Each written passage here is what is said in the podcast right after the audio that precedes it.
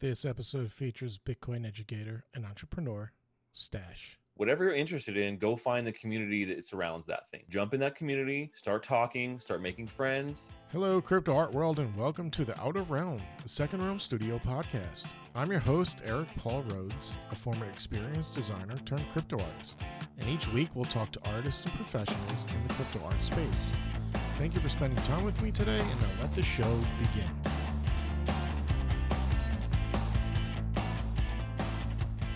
My guest today is Stache, and we talk about everything from being an architectural designer to the impact that the 2008 financial crash had on him and his role as an educator in the crypto community. Also, just a quick reminder that we're an ad free podcast, and the way that we get support is from listeners like you. If you find any of this content useful, please take a screenshot of the episode and text it to one friend who you think would enjoy it. Thank you. All right, so I'm here with Stache. He is uh, an entrepreneur. He does Bitcoin education. So, what I really want to do is sort of get into a little bit about who you are uh, how you became the person you are today. Um, tell me a little bit about what, like, you know, teenage Stache would think about uh, Stache today.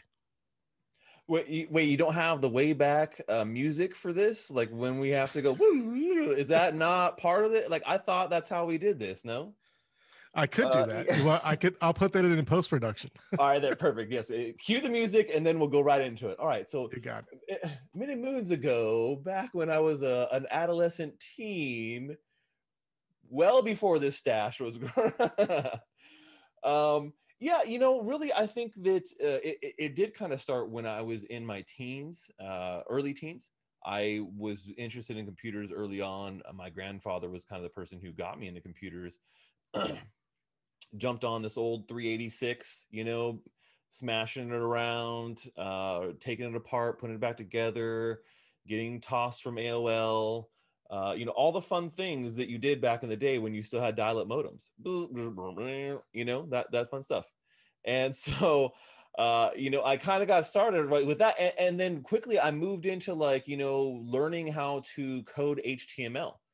Uh, I was about uh, 15, uh, 16, something like that, 16 and that's when I really started, uh, you know, getting into that, and I, I, was very interested in that, and I, you know, created some of my first websites, and you know, the very first website I ever created was just a fun website. It was called hip. It was hiphopclothing.com.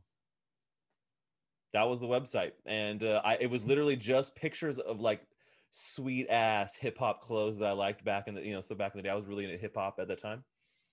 And uh, so yeah, we're talking so, like uh, Kris Kross kind of hip hop yeah, clothing. Yeah, yeah, like Boss, Fubu, all you know, all this kind of stuff. So back in the day, yeah. So so that's kind of what, and it was literally just photos of these things, and like, but it was well organized, categories and things. And I did it, you know, just as kind of just messing around, you know. It, it even had complete with uh, spinning 3D GIF logo. That was, I mean, come on, so I mean, that was high back, end. It was, yeah, back back, back in the '90s, yeah, right, back in like the mid '90s. Uh, and so uh, I, I, that's that website sat there for I, I got I got finished with it. I was like, I'm doing whatever. I just kind of let it sit there. And uh, lo and behold, I checked the email box maybe like a year and a half later or something, and I had gotten all these offers from people saying, "Hey, we want to put our clothes. We want we want to sell them on your website." We want to put we want to advertise on your website. And I was like, well, that's ah, that's crazy, you know. And I, I hadn't really, you know, I hadn't touched it in that long, you know. But I'm like 16, and so I didn't really like follow up on any of these things. You know, wasn't the top of my list. But that was really, I think, kind of where the journey started uh, with me being an entrepreneur, being really interested in internet, you know, technologies and development. And so, you know, jumping now forward to modern day stache uh, uh, adolescent stache there was no stache. It was like a little bit of like it was like peach fuzz. Some peach fuzz and that's all i had. But modern day stache uh, runs a small web development company uh, here where i live locally in california. And uh, i do that by day and bitcoin by night. Bitcoin how, how night. long have you been running the uh, the web development agency? Uh, over a decade. Over a decade now yeah, I, I actually um, I actually went to school for architectural uh, design, and I did that for about ten years, or over ten years almost. And uh, 2008 was kind of when that all went downhill. I was I was doing a lot really well in that industry, and it just got hit really hard. I got laid off. Was laid off for two years. You know, had to kind of you know rely on some of these auxiliary skills, which were my coding and design skills. You know, I'm self-taught coder, self-taught design. Uh, so you know, I've I've learned how to do Photoshop, Adobe, you know, all that stuff. And then on the coding side, you know, uh, you know, moving into obviously away from uh, HTML into CSS and modern day technologies, PHP, JavaScript, things like that. So what uh, does yeah. an architectural designer do? Uh, design architectural type things. So I was I was working on uh, commercial stuff. So uh, when I was working in the industry, the last stuff I was working on was a casino in Macau, China, and then a Hyatt a Hyatt resort in in Cabo San Lucas. Those are the two projects that I was on.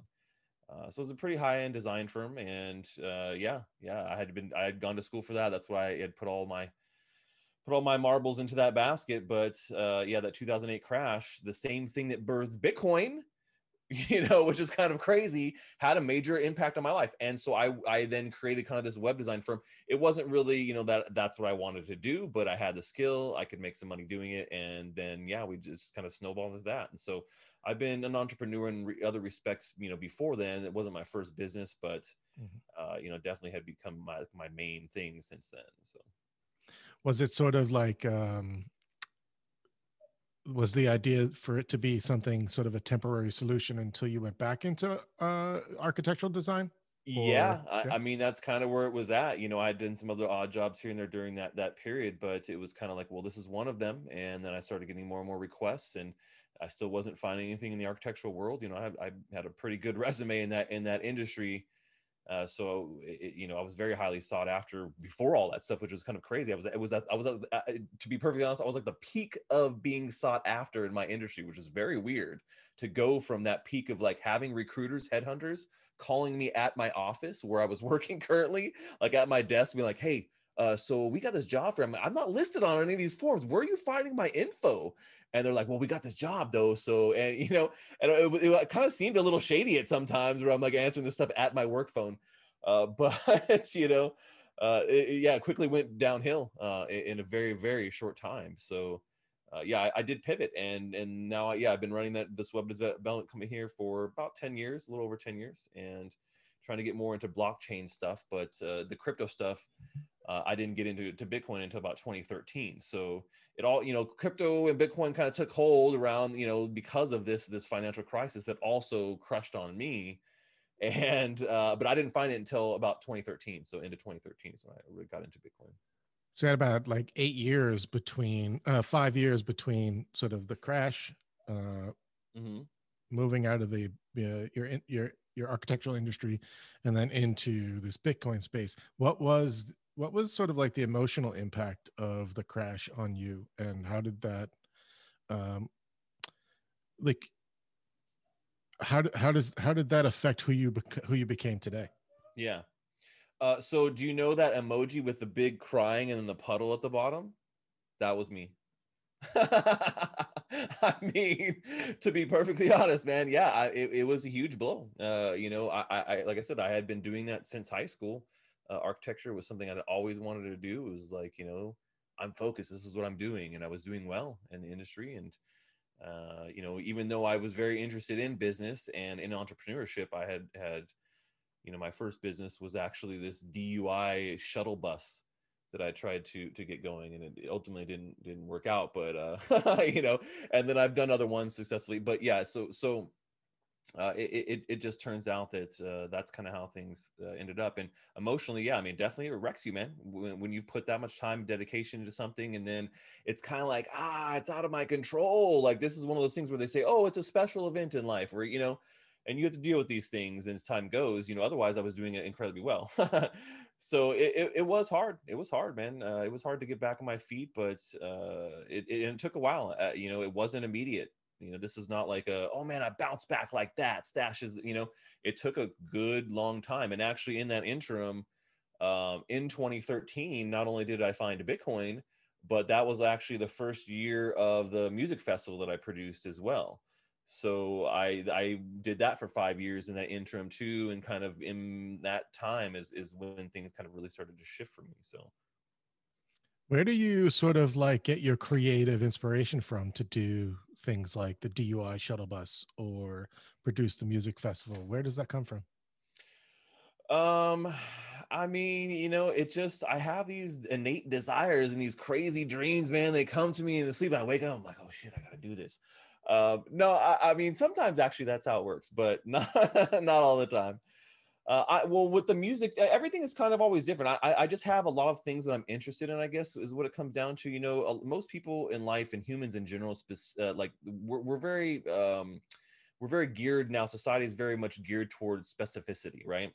So we everything we do, the systems we put ourselves in, from you know toddler on, it's it's all really about you know specificity in the end which is funny because we go through a lot of general education for the you know greater half of our life but in general but when you get out into this workforce it always comes down to specificity. Like you want something specific so you're doing a specific job. I do this one thing really really well. And uh, i try and do that. You know i try to be the guy that does the one thing really really well. Uh, i can't focus it's really hard for me to focus on just one thing. So i do i have my hand in a lot of different things. I've always kind of been like that even though recently i've tried to you know scale back a little bit but uh, yeah, I, I, think that all these things kind of just come from some of my passions. So I, you know, I've been a musician my entire life, and uh, I, you know, I just kind of got into music production as being a musician, and it kind of snowballed. And I've been doing that for a very long time. And I, I like I said, this this festival that I had produced for about five years was about six thousand people, five thousand people music event uh, in my city, and uh, it was a lot of fun, but didn't make a lot of money, and that was a big eye opener. You know, as far as business ventures go, you know, I, I, I just couldn't get to that level where it was like you know bringing the cash cow in. Uh, so so yeah, that the DUI party bus thing. I mean, I was just that was a college thing. I was I was in college. That was one of my first businesses that I tried, and uh, you know, it was one of those things where I saw, uh, you know, in general, you know, entrepreneurs really the main thing and, how I pr- approach is you see a problem, and try and provide some sort of creative solution for that problem that that uh, you know uh, enriches people's lives or experience right? And so that's kind of what that was trying to do saying hey we seeing seeing a problem you know uh, kids should be able to uh, jump on this shuttle that can go from these three spots that are popular in my my town back to the dorms and uh, not have to worry about uh, having issues. And then, because this was before Uber, man, this was before Uber and like Lyft. You know what I'm saying? So this was not like, oh yeah, well shit, you can just call an Uber now, man. I mean, who, who cares? You get home safe all the time, like not a big deal, you know. And but this was supposed to be a fun thing, so it was a it was a you know kind of a party bus type of thing. So. So what you were missing was the app that they could just call the party bus from their phone, apparently. yeah, exactly. Yeah, yeah, yeah, exactly so yeah i don't know you know so the creative part of me is always there you know i've, I've always been a creator in many different respects across multiple different mediums um, you know working with physical mediums. So whether it's doing you know drawing painting sculpting crafting uh, you know to halloween custom halloween decorations i do every year that are crazy uh, to you know all other kinds of so so you know the creative side of things is definitely where i reside so you're multi-dimensional creative. It's you know you've got businesses, you've got hobbies, you've got projects. How do you yeah, find the time wow. to balance all of this? I and let me let me preface this with saying, I have ADD. So for me, it's like I'm I'm I'm in multiple projects because that's how my brain works. Mm. Uh, but sometimes it just gets so overwhelming uh, that I have to just back off stuff. Yeah, I'm curious how you, you know, what do you do? What are tools you use to manage all these, you know, opportunities. Yeah, it it's hard. I'm I'm not gonna lie. It's it's definitely hard to juggle all the things I like doing, you know, and that's why I, I said, you know, recently I've really tried to refocus on things say okay why am i doing these things why am i doing this what is the what is the real focus and purpose long term and short term right look at those things and then keep reevaluating uh, but it, it, it, that's that's the, that's the way i kind of go about it in a um, greater way, but you know, Google Calendar, you know, definitely keeps me organized like crazy. Uh, I would be nowhere without that thing. And uh, you know, actually, I'm at a point where I need an assistant. So if you have there's great assistants out there, they're like, I want to be your assistant, Stache. Hit me up. but I'm going to hire an assistant here too soon, uh, pretty soon. It, it, just yeah, I'm getting to a point where like I do have too many things that I'm I'm really you know interested in working on and focused on. And uh, you know, actually, I just put out a call for hiring people uh, earlier today uh, from within the crypto community. Usually for my business, I do it on Indeed and stuff like that. But trying to find people in the communities also uh, is, is, really I, I, enjoy working with people within the crypto community on the crypto type projects. So. What is it about that that that's most enjoyable for you? Well, the community is a big part of why I'm in crypto still and why I'm doing what I do. You know, I uh, first found Bitcoin in 2013 and then bought it in like uh, January, February of 2014. And then we had that big Mount Gox crash. And I was like, dang, ah, stache. That I mean, that wasn't a good idea. Actually, I didn't call myself stache at that point because that was not even created then. but I'm like, Shay, damn it, that was not a good idea. I was like, eh, I'll just hodl on. I, I was gonna do it anyways, and I just left it there.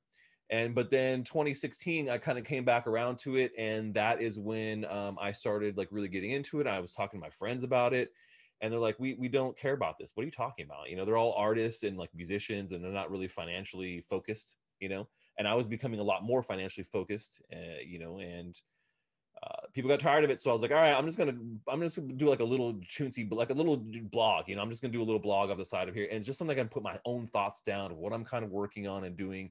And I did that in 2017, the beginning of the year, and and it just blew up. You know, it blew up, and I, I you know, I had it just around. It started getting going months before we had this big bull run in 2017. So I had about a six month or five month head start and I started writing articles and people were like asking me things. I was like, hey, these are my friends. And, you know, and then it kind of just, you know, like a snowball from there. And so I really just started on my website. I wasn't on social. I wasn't doing YouTube.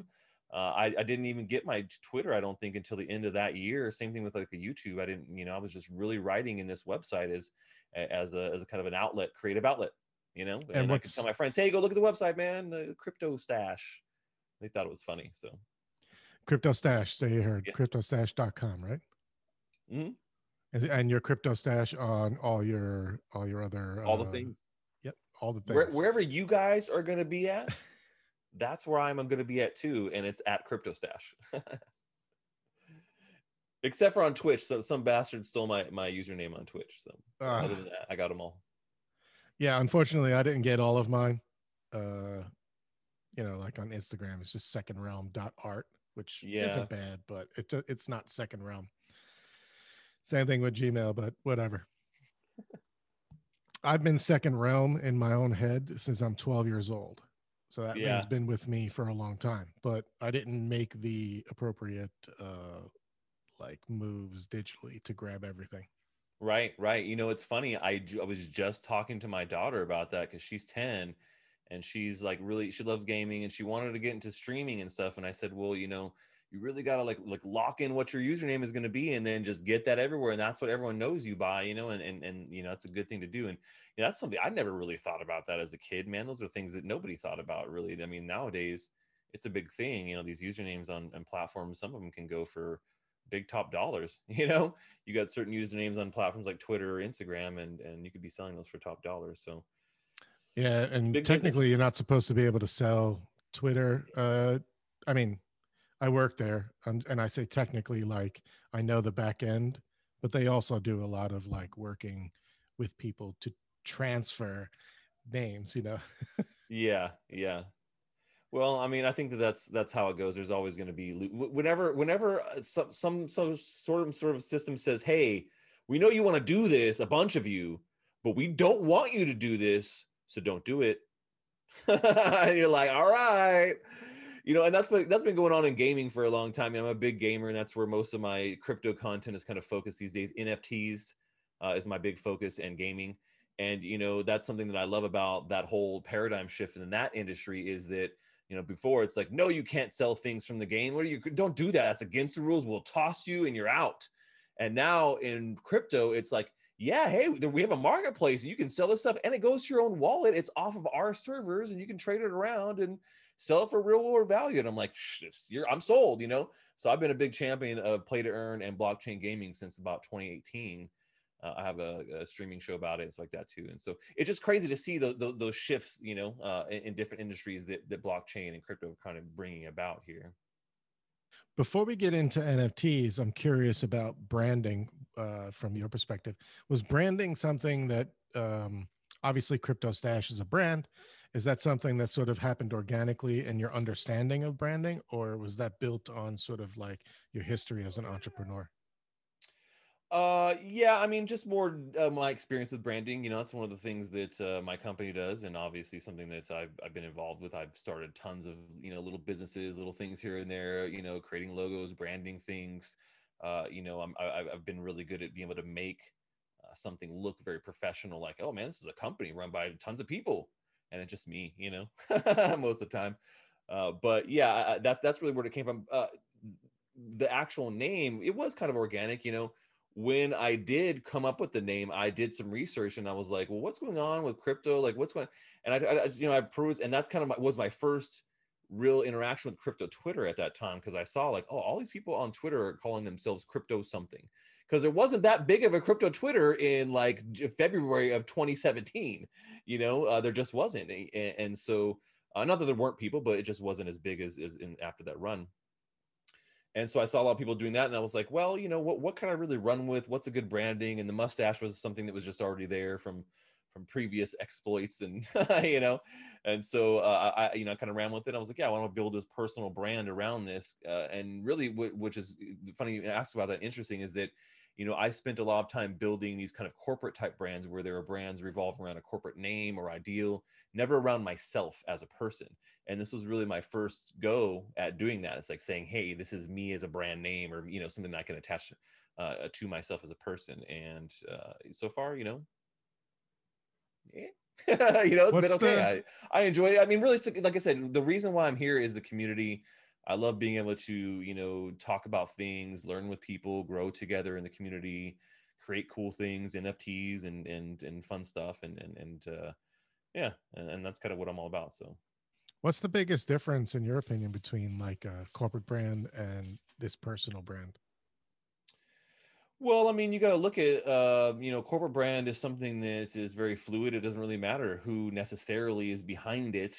I mean, obviously that will affect it if there's something negative, but you know, uh, you know, it's definitely it's it's it's it's this umbrella uh, umbrella identity, right, for something for a conglomerate of people and ideas and and intention. But uh, you know, a personal brand is tied to somebody. It's tied to my face.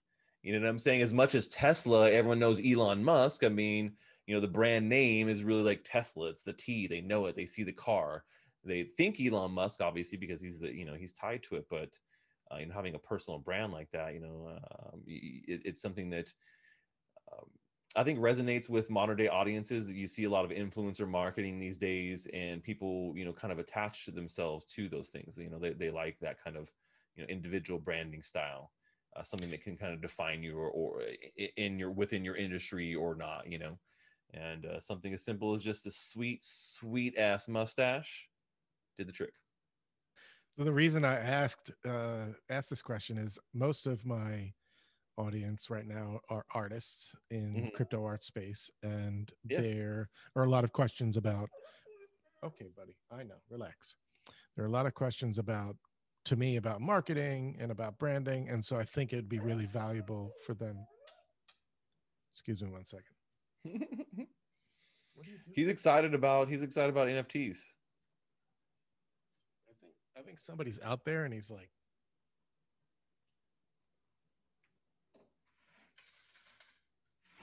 this is, this is how we do it on the uh, on the Outer Realm podcast. Enough.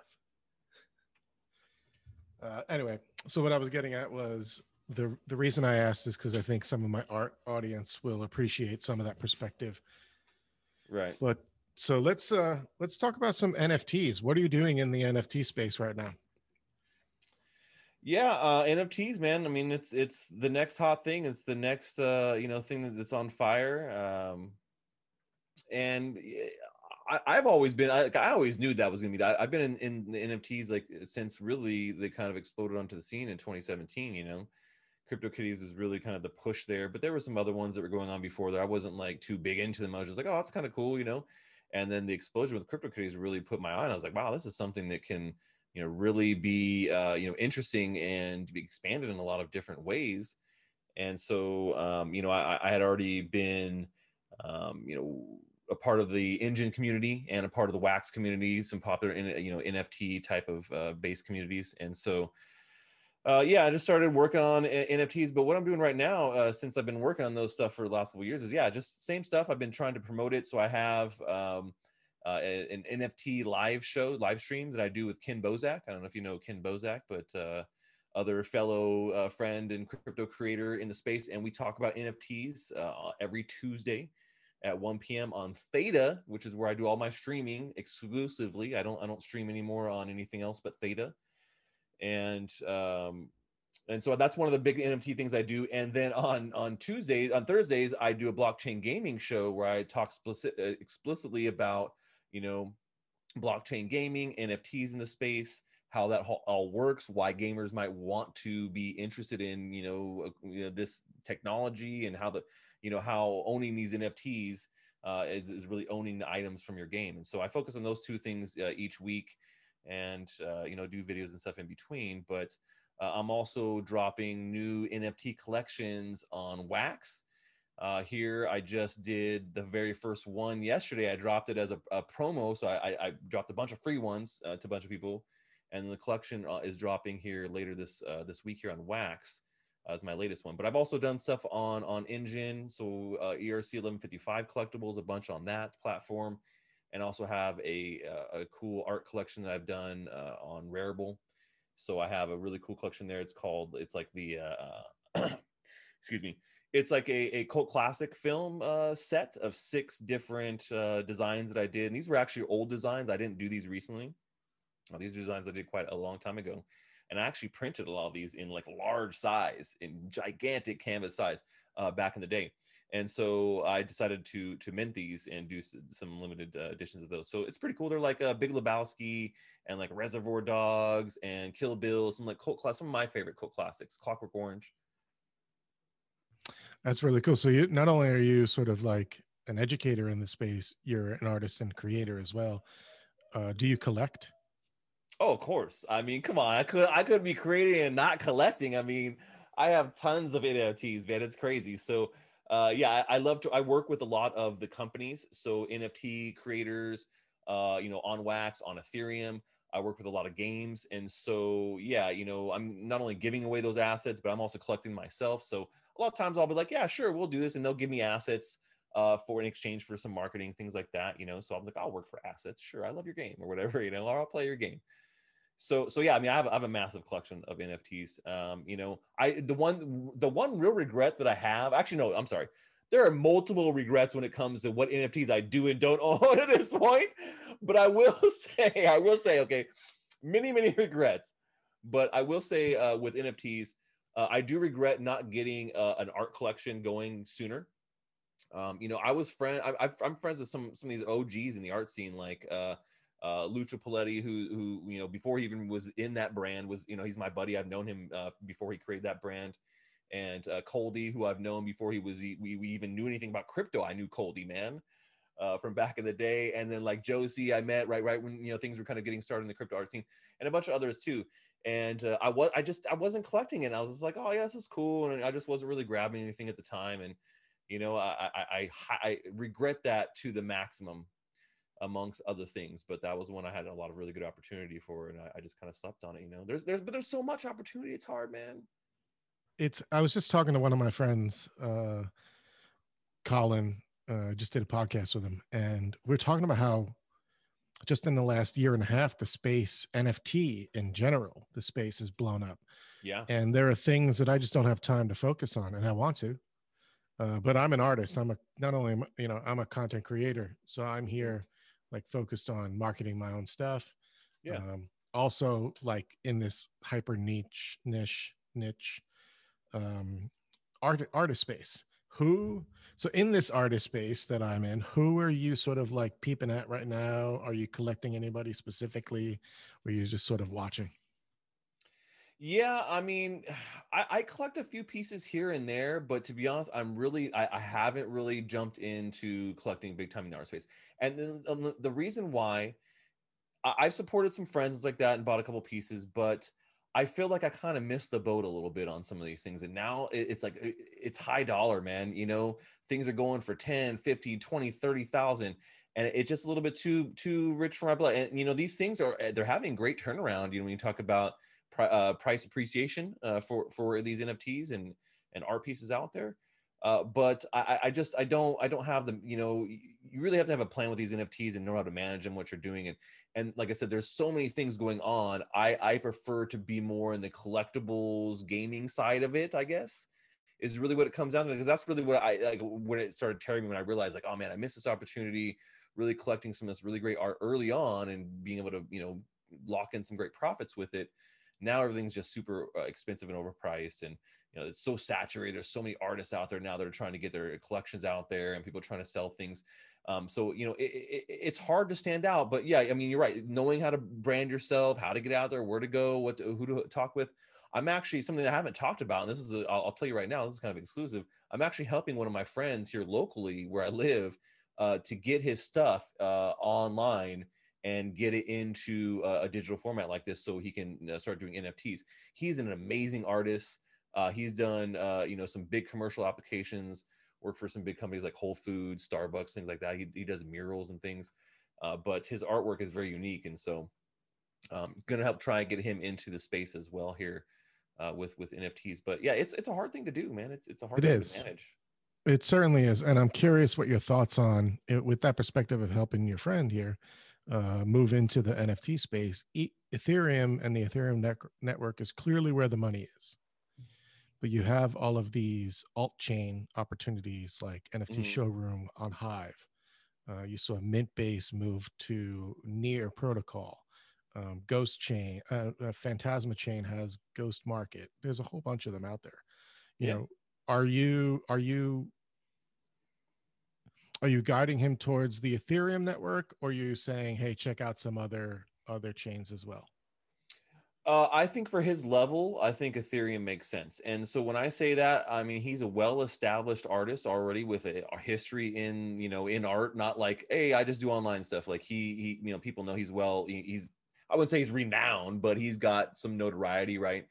And um, that would be the reason why would go that route. And and really, if you're really kind of trying to approach this as an artist, that that's where you want to start. Just like if you don't know anything about Bitcoin, I always suggest. I mean, uh, you start with Bitcoin. Don't don't go buy XRP. Come on, man.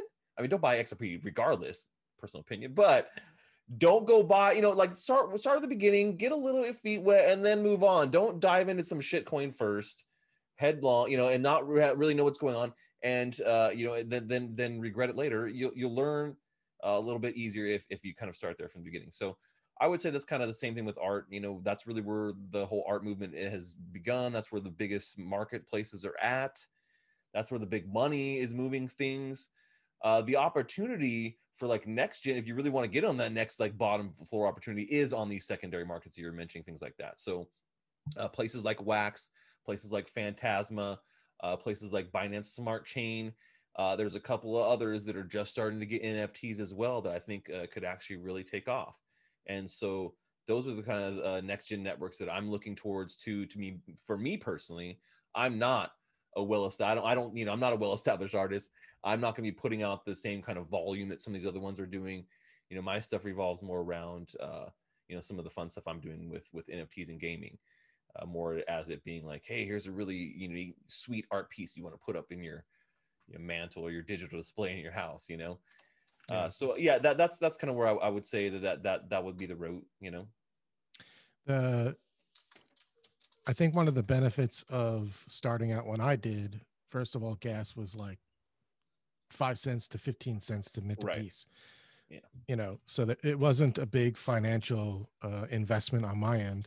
And if you sold a piece for a hundred dollars, you were a big that was a big deal. Yeah, I know. You know, uh, and Coldie, that was only like re- a year and a half ago, man. A year and like, a half ago. You know? I remember Coldie and like XCOPY getting excited about yes. selling pieces for a hundred a hundred dollars, and uh, you know, being an early, er, even earlier adopter. Uh, they were earlier adopters than I was, but I was still able to get in sort of early on. But now mm-hmm. I I do coach unestablished artists to go and check out other chains.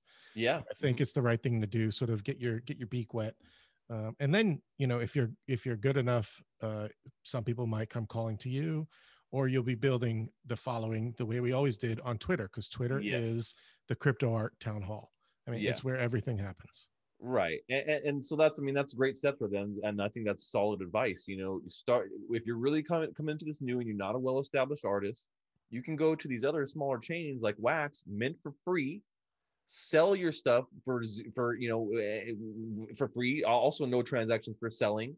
Right. Same thing for, and so, uh, same thing with some of these other chains where you can go and experiment there, build a following. And then, yeah, I mean, once you get to the point where like, hey, maybe I should be doing something on, on Ethereum or maybe I, uh, apply to you know super rare or nifty gateway and they accept me because now i've hit this level uh, i think that's that, that makes a lot of sense and then personally that's what i'm doing i mean i'm I, you know i've done some stuff on ethereum i mean i would dude i was minting on ethereum before there was any of this stuff dude uh, you know and, and I, I I couldn't, I, wasn't selling the same kind of volumes because it was all kind of locked in Enjin's ecosystem. Engine has a little bit of a closed ecosystem when it comes to what they've done with ERC 1155s, but uh, you know, things are starting to break out a little bit more with OpenSea and some other ones that incorporate it. But yeah, with like Rarible now and OpenSea and a couple other marketplaces, uh, it's expanded that those those opportunities quite a bit. You know, certainly, and I've seen a lot of my friends uh, sort of make my friends in crypto sort of make leaps.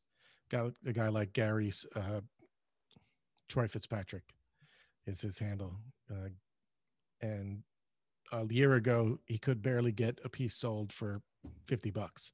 And now they're yeah. on super rare going for 5,000. Yeah. And I'm like, yeah.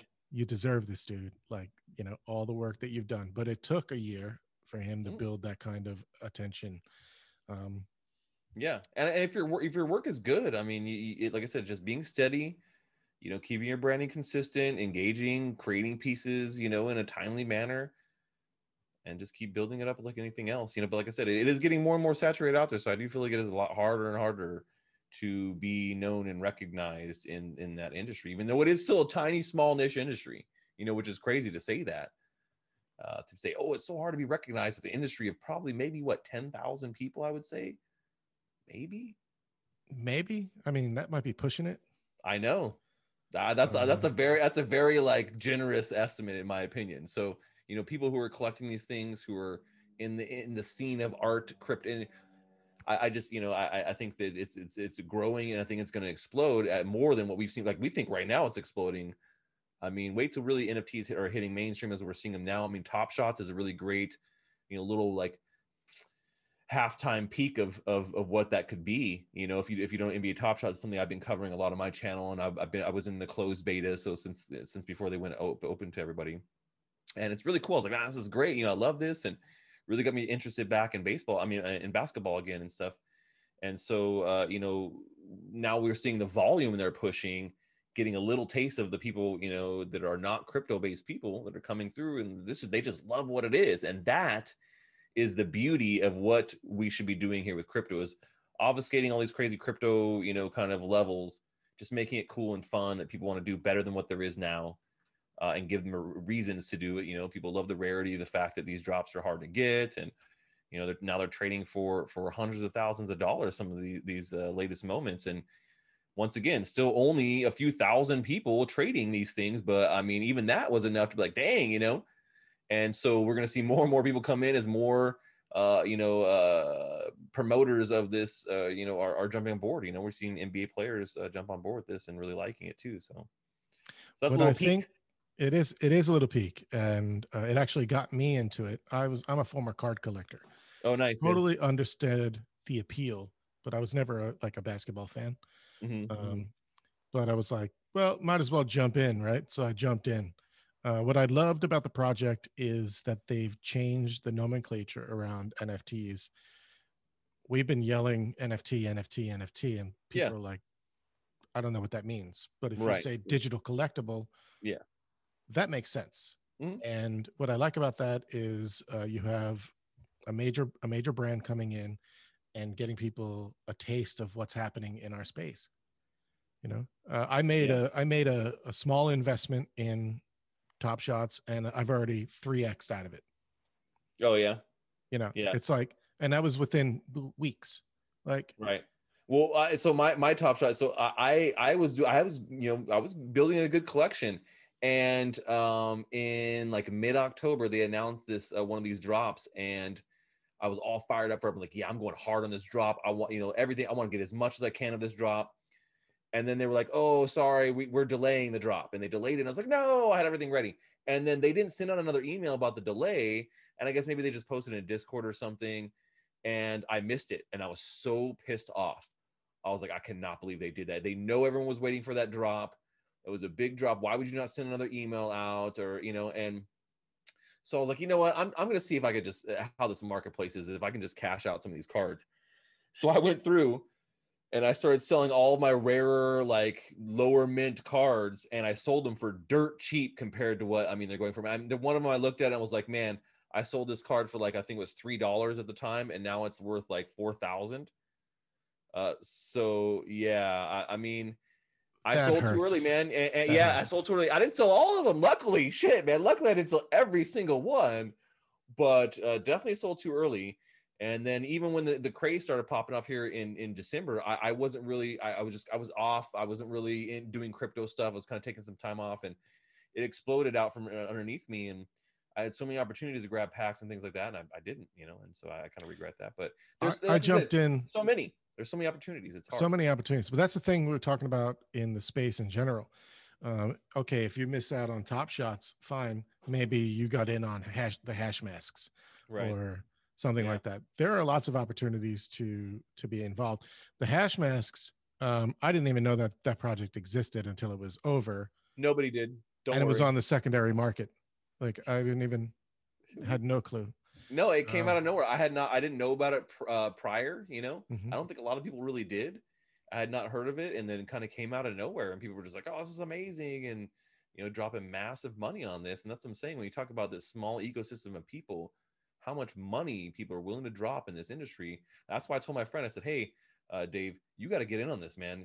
You know, I, I, I, and he's not a technical guy. That's a problem. He doesn't do technical anything, you know? And so he, he just, he's like, yeah, you know, he wouldn't do it by on his, on himself. But I'm like, you got to get in this, man. There's so much money there is, and your art is great. And some of the stuff I'm seeing here, it sucks. And it's still selling for big dollars. It's like, it's horrible. Uh, so, you know, if you have great art, there's good opportunity, I think. Well, that's the great thing about art. It's um, totally subjective. Yeah. Uh, yeah. You know, sure. I mean, I think that that's one of the things that trash art. You know, do you know anything about trash art? Yeah, yeah, yeah, for sure, man. I, and you're right. Art is very subjective, and and sure. you know, everyone has their own like, oh, I like this thing. This is cool. You know, exactly. Finding yeah. your audience is all about that. Totally. And um, I don't know where I was going with that. Doesn't matter. But uh, I totally yeah i don't know well it's I like one, one's man one man's trash is another man's trash art totally you know what i'm saying and that's how it goes and that's life uh, not just digitally yes. but physically yeah. as well you know and, and that's uh that's one of the things i love about art as well you know it, yeah. it, it, it's so fluid and different with every person and you know hu- humans are that x factor of like well what does this do for you you know what did it do for the artist i don't know but is it going to be the same probably not one of the things the that maybe some similar feelings, you know. That's true, and one of the things that um, I find really interesting about life in general, and I think it, well, it, of course, it'll apply here. Uh, you don't have to be the best at something to be the most successful. Yeah.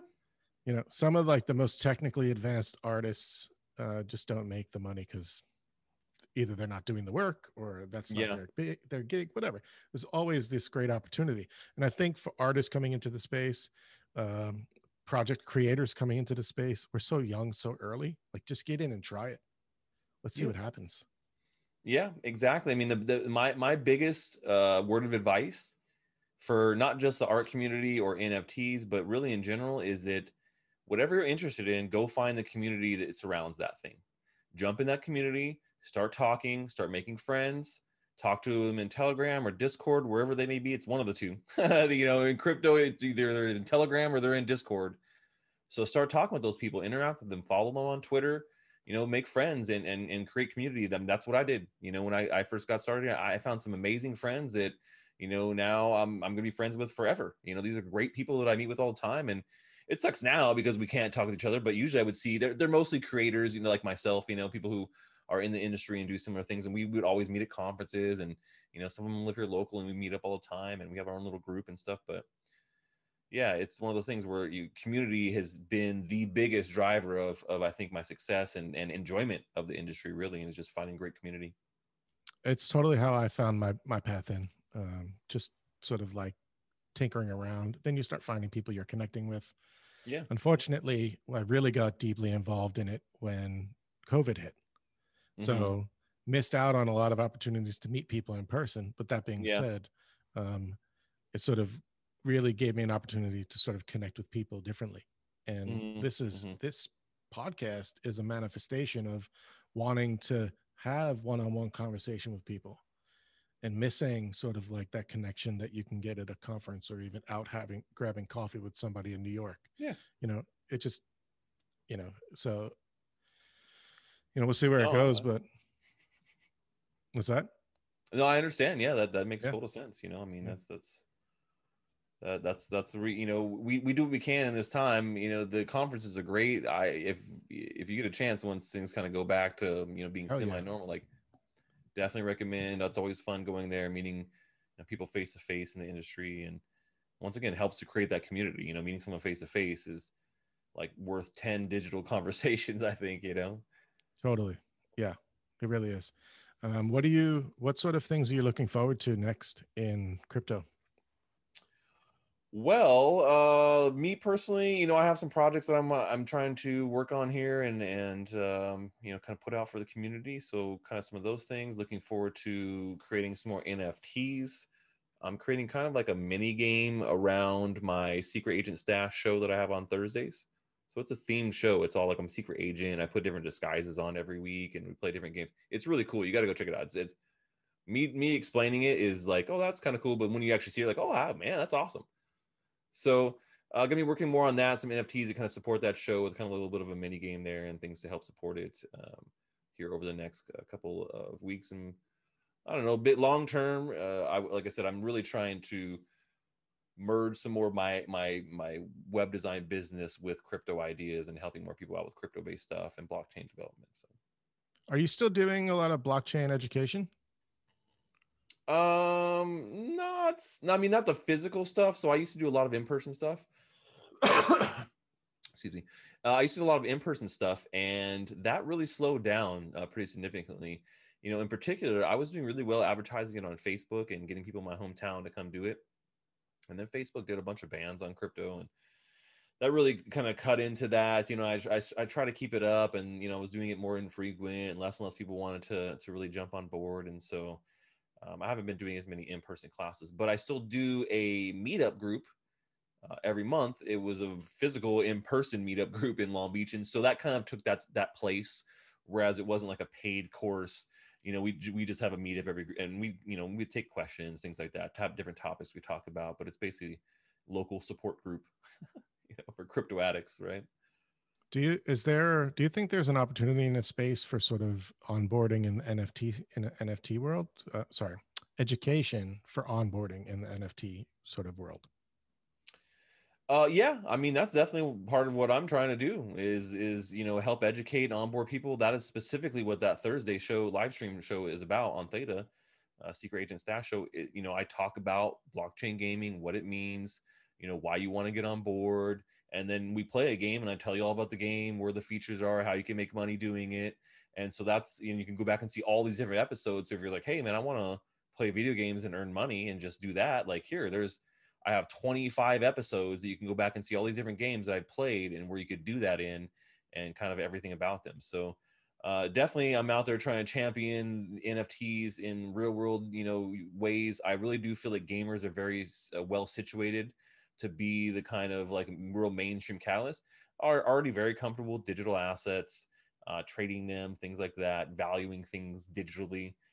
And it's just a matter of time, I'm telling you, before some massive game studio announces that they're going to be using blockchain or crypto or something of that nature.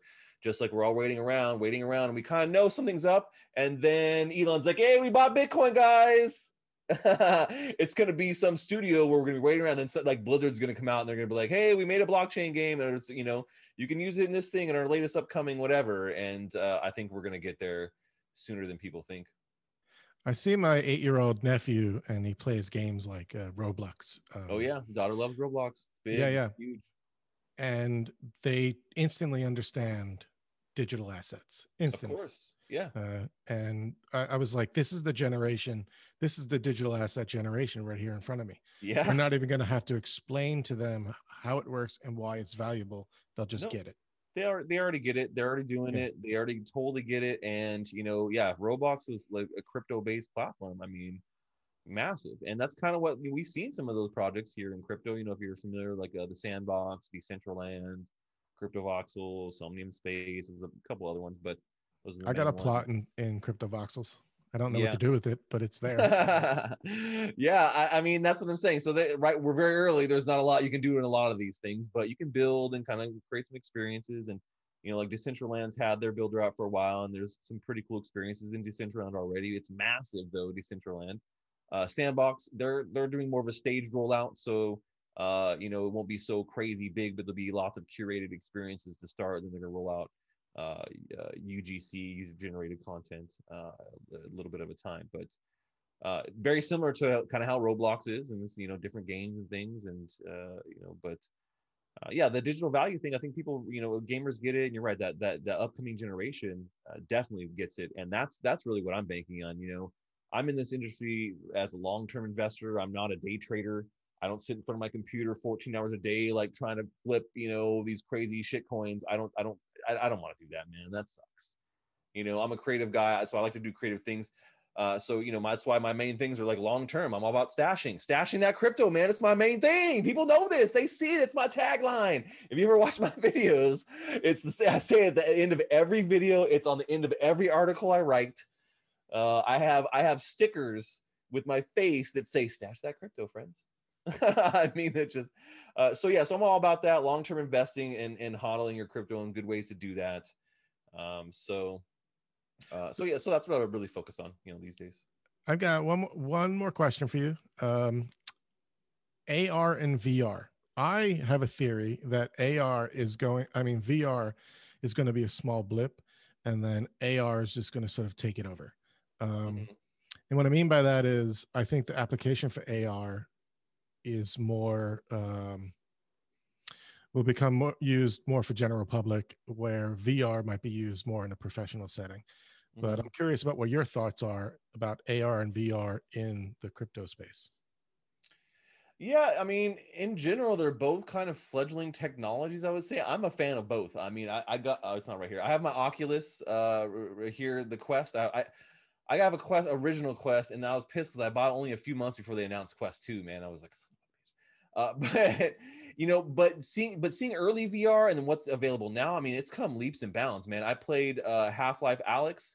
That game is amazing as far as a VR experience goes, or like uh, Vader Immortal, also amazing. Huge Star Wars fan, so you, you they got me right there, you know.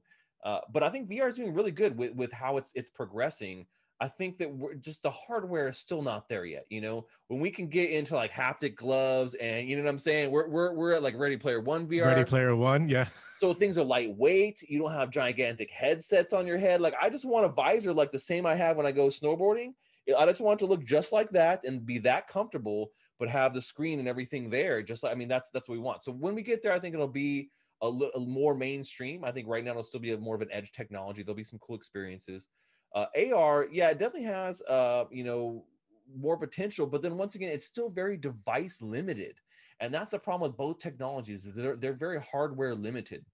With AR, you know, it, there's a little more accessibility because you can do it on your smartphone, but that limits experience in a lot of ways too because it's you, all you got is this little screen you're like and i've done ar things I, you know oh cool i made my own personal guy and i dressed him in nft clothes and now he's there on the screen and i can take screenshots with him and he's in cool locations so there's starting to be some things you can do with ar that are fun but i still think it's kind of limiting in the way that we use our devices for ar to really take off now if we were if, if the the the device type we use changed to be something like a Google Glass or something that could that could display a holographic display, right?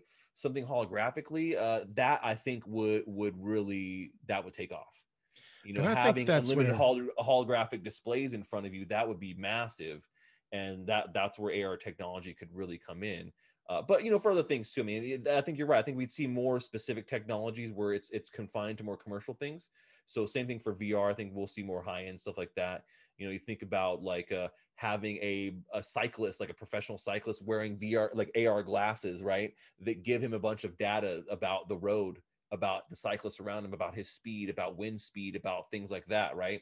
So I think we'll, we may see more of those types of things and more specific applications, but entertainment wise, you know, and general everyday use, I don't see them, you know, making that big of an impact here over the next five years, really. I want it. I want them to. I want it to. Oh. I want I them it. to too. Yeah. You know, I love I, it. I think it's. To, I think you're right. It's totally device restrictive. When I think about the leap from VR to AR, I think once VR devices sort of prove what you can do and become small enough, light enough to use, they'll start Mhm. to transition to a point where we have heads up displays.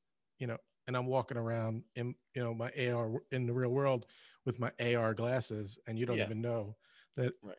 You know, you don't even know. You can't even tell that it's the the real thick stem from the the Google. Uh, oh my God, those Google Right. glasses were awful.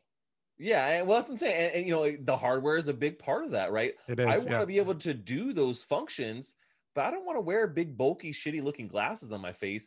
Either give me something else that that does it, or or or connect with glasses designers and make the technology fit in some Ray Bans. You know what I'm saying? So it just really, once again, comes down to hardware and what you got to do. If you're doing something like that, AR, it has to be fashion forward. People are wearing that shit on their face, man. It, it has to look cool. It can't be, you know, it's same thing with smartphones. We got to the point where they all kind of look exactly the damn same. They work differently a little bit, but they'll look pretty much the same. And then when we get into the next generation of devices, it's probably going to be wearables. You know, we're already starting to see more and more people doing smartwatches and things like that, but I don't know what's going to be the main one. You know, maybe like a little earpiece, or maybe it's a necklace. Uh, I- you know, I don't know. Maybe it's an earring. Maybe it's I don't know, man. There's there's uh, maybe it's straight Cyberpunk 2077. You just implant directly into to your uh into your brain, man, and you can just you know. Boop, boop, boop. I mean, that stuff would be awesome. I mean, not the brain implants, but I'll take I'll take some uh some necklace or earrings, and maybe they all Yeah. work together, right? To something. Yeah, I mean, yeah, exactly. Something on your watch, like right? Yeah, there, there there could be a connectivity there. You know, it- uh, if you look at like the movie Ready Player One, they they had like a a- like one part of the whole setup is you have a, a neck thing that you put on. It's kind of like a collar, right? That puts that that that's essentially projecting the thing uh, up in there, you know, uh, into your face. And I don't know, it's interesting. So there there's there's solutions and things out there, I think, but we're just not there yet with some of those techs. The thing with phones um, is we got to a point where you're right. Uh, hardware wise, they're all the same. Mhm. Software wise, they pretty much do the same thing. So now what you're buying into is ecosystem, Yeah, right? Does my iPhone work with my iPad, work with my MacBook, work with my TV, work with my, you know, right. and uh, we're not there yet with AR and VR, but that will eventually become part of the experience. Fluid. Fluid, yeah, exactly. Um, wow, thank you. We've got about an hour in. I don't want to take up too much of your time. Uh, I really appreciate you taking the time and chat with me today. I really love the insight that you had uh, on personal branding and sort of like what new artists can do to come into the space. I think that's something that they're going to take away from this and really uh, listen to. Thank you. Yeah, no problem. It's fun. Great talk. man. Appreciate it.